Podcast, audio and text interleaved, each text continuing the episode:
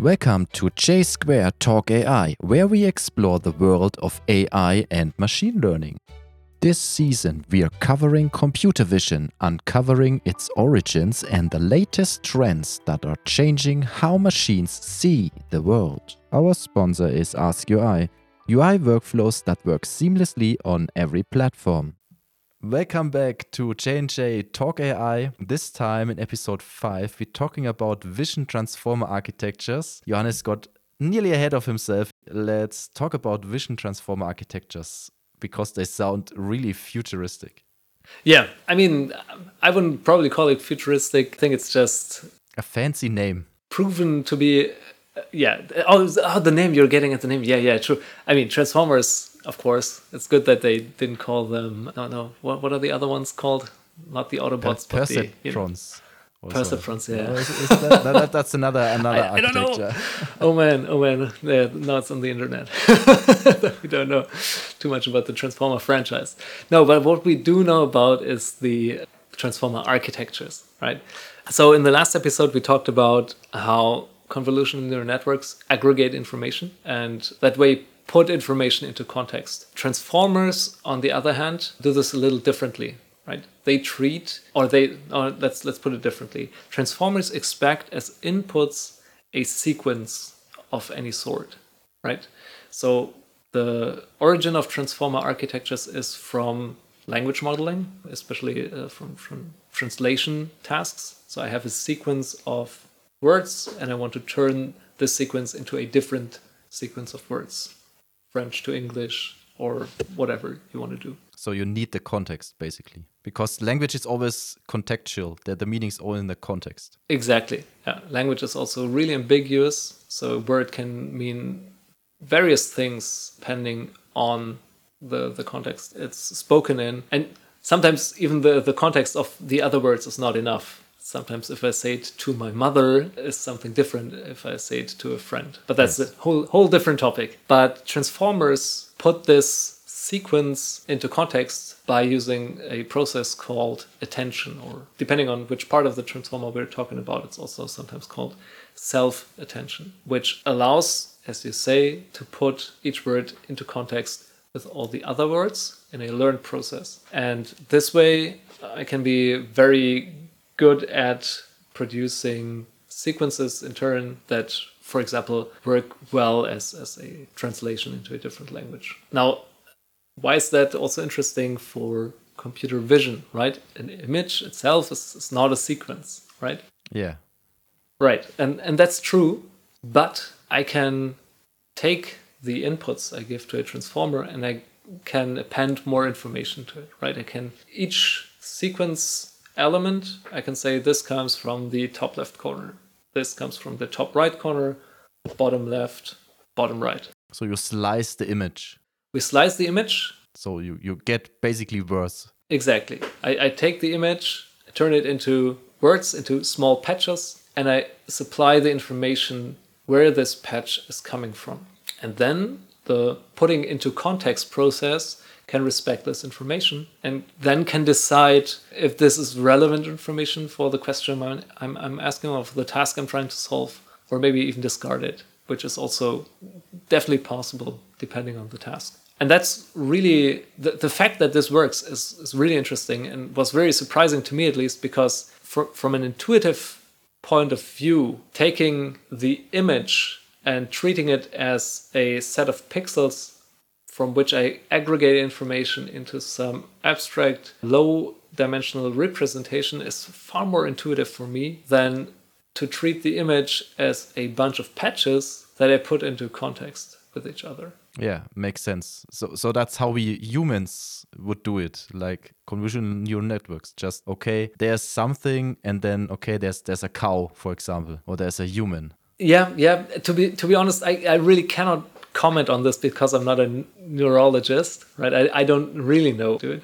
Yeah, yeah, okay. I, I obviously also don't know, but that's how I perceive it. Yeah, exactly. Yeah, I would I would probably perceive it quite quite similarly. I think the the interesting point is that that we usually combine the two approaches, right? That we have this kind of pixel-based information aggregation, and then putting the aggregated information into context with other aggregated information. That's what we were getting at the beginning of, of our conversation. That, for example, these patches are turned into vectors using convolutional neural networks. Or I could even go so far as to take a convolutional neural network, apply to the entire image for a few layers, then I get a lower dimensional image of vectors and then treat those vectors as input to a transformer network and then put this information into context to, for example, solve a classification problem or a segmentation problem or whatever problem we want to solve. But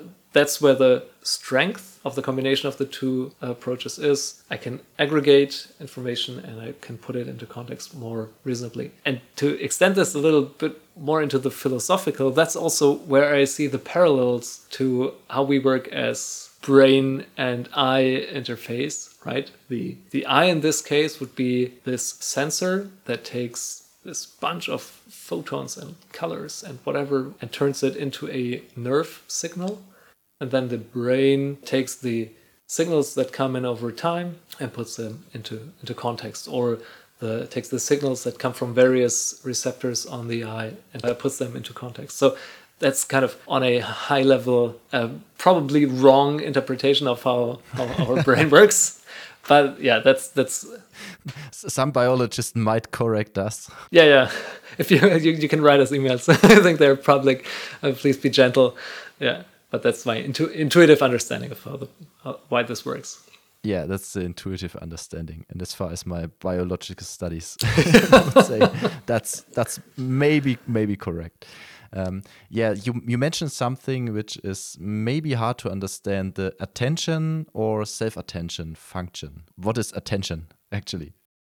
Yeah, that's a that's a really good question, and also like the the core of what makes transformers work, right? I would not try to explain how it's done in the transformer architecture, but give a more simple example, I guess. Think so. For example, if you if you want to attend to a sequence or a number of, of values, you would do this through simple matrix multiplication, where the matrix then is the set of attention weights. It's a learned set of weights that says, okay, if my input looks like this, the important value is this. So I, if I have a sequence of 10 examples or of, or 10 values, the attention mechanism would then decide which of those 10 values is the most important at this point in time or in this given context or, or whatever.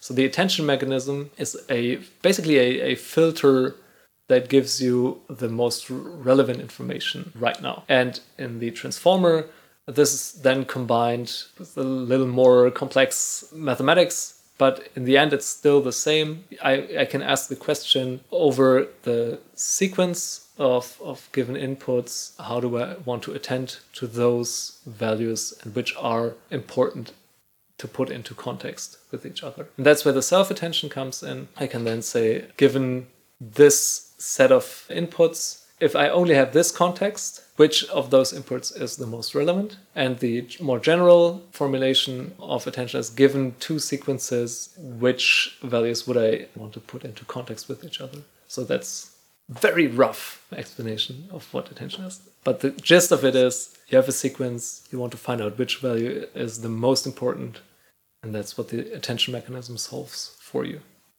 And it also takes into account the context of everything. Exactly. Yeah.